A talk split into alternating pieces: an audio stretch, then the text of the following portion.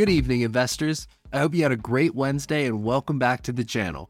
If you're new here, we make daily recaps keeping you up to date on the market. If that sounds way easier than reading countless articles, hit the subscribe below so you don't miss out. And now, let's get into the recap. The S&P 500 closed the day down 7 tenths of a percent to a price of $4,090.75. Each of the 11 sectors closed the day down, the worst of which being energy, down 1.89%. This comes as worries over future demand push oil prices down in the futures market.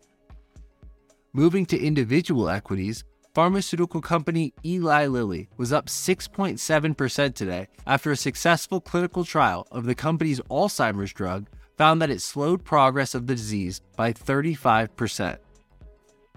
Following yesterday's disappointing earnings, AMD is down 9.22% on the day.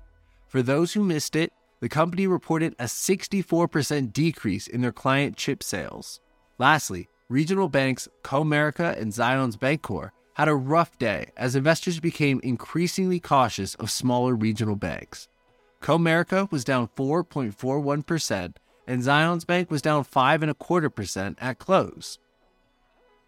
Looking to the headlines of the day, the Federal Trade Commission, or FTC, has proposed a series of restrictions on Meta after an independent assessor found that the company had violated its 2020 privacy agreement with regulators. The restrictions would ban Meta, which owns Facebook, from profiting off any data collected from users who are under 18 years old. Meta immediately dropped 3% on the news before rebounding slightly throughout the day. Janet Yellen announced today that a U.S. debt default could spark mass unemployment, payment failures, and that it would raise interest rates into perpetuity, reiterating that the June 1st deadline for government spending is coming up fairly quickly. PacWest dropped 60% in after hours as the company made public that they are planning on putting themselves up for sale and are currently looking for buyers. They have already had a steep decline in price since SVB first collapsed and are on a major discount for other banks to purchase. The most important event of the day was undoubtedly the Federal Reserve's decision to raise the target rate by 25 basis points to 5.25%. In the follow up press conference, Powell stated that while they will consider pausing hikes, it is unlikely that we will see any cuts this year. He also mentioned that if there is not a decision made on the government's debt ceiling, the Federal Reserve will not be able to avoid a recession. We also got the ISM PMI reading for April. It came in at 51.9, one tenth of a point better than expected, and seven tenths higher than March's reading. A quick reminder that a reading over 50 indicates that the services economy is generally expanding. The ADP employment change report came in today as well, showing that the number of non farm employees increased by 296,000 for the month of April. Tomorrow, we will get the weekly look at jobless claims and the balance of trade data for March. Going into earnings for the day, CVS fell 3.68% despite the company beating on both revenue and earnings per share estimates.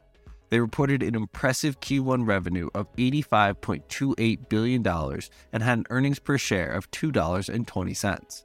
However, as you might have guessed, it was poor 2023 earnings per share guidance that saw the company trading down to a price of $70.08.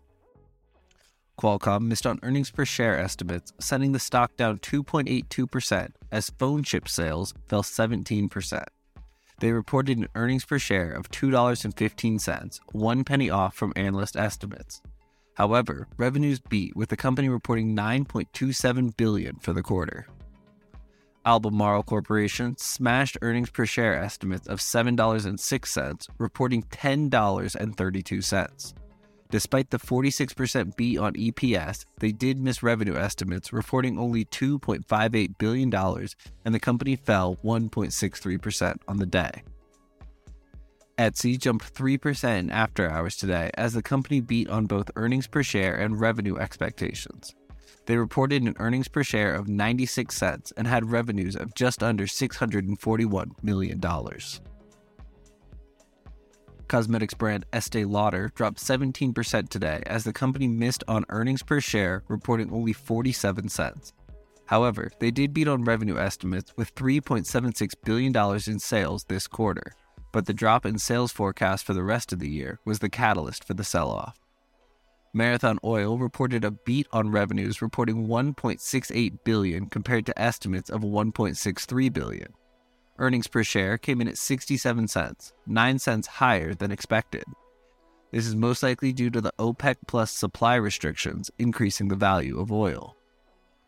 On Thursday, we will hear from Apple, Shopify, Coinbase, Lyft, DraftKings, Carvana, Shell, ConocoPhillips, Peloton, Block, Booking.com, Moderna, and O Realty. Make sure to tune in tomorrow where we will discuss the performance of the S&P 500, economic news, and a new top story.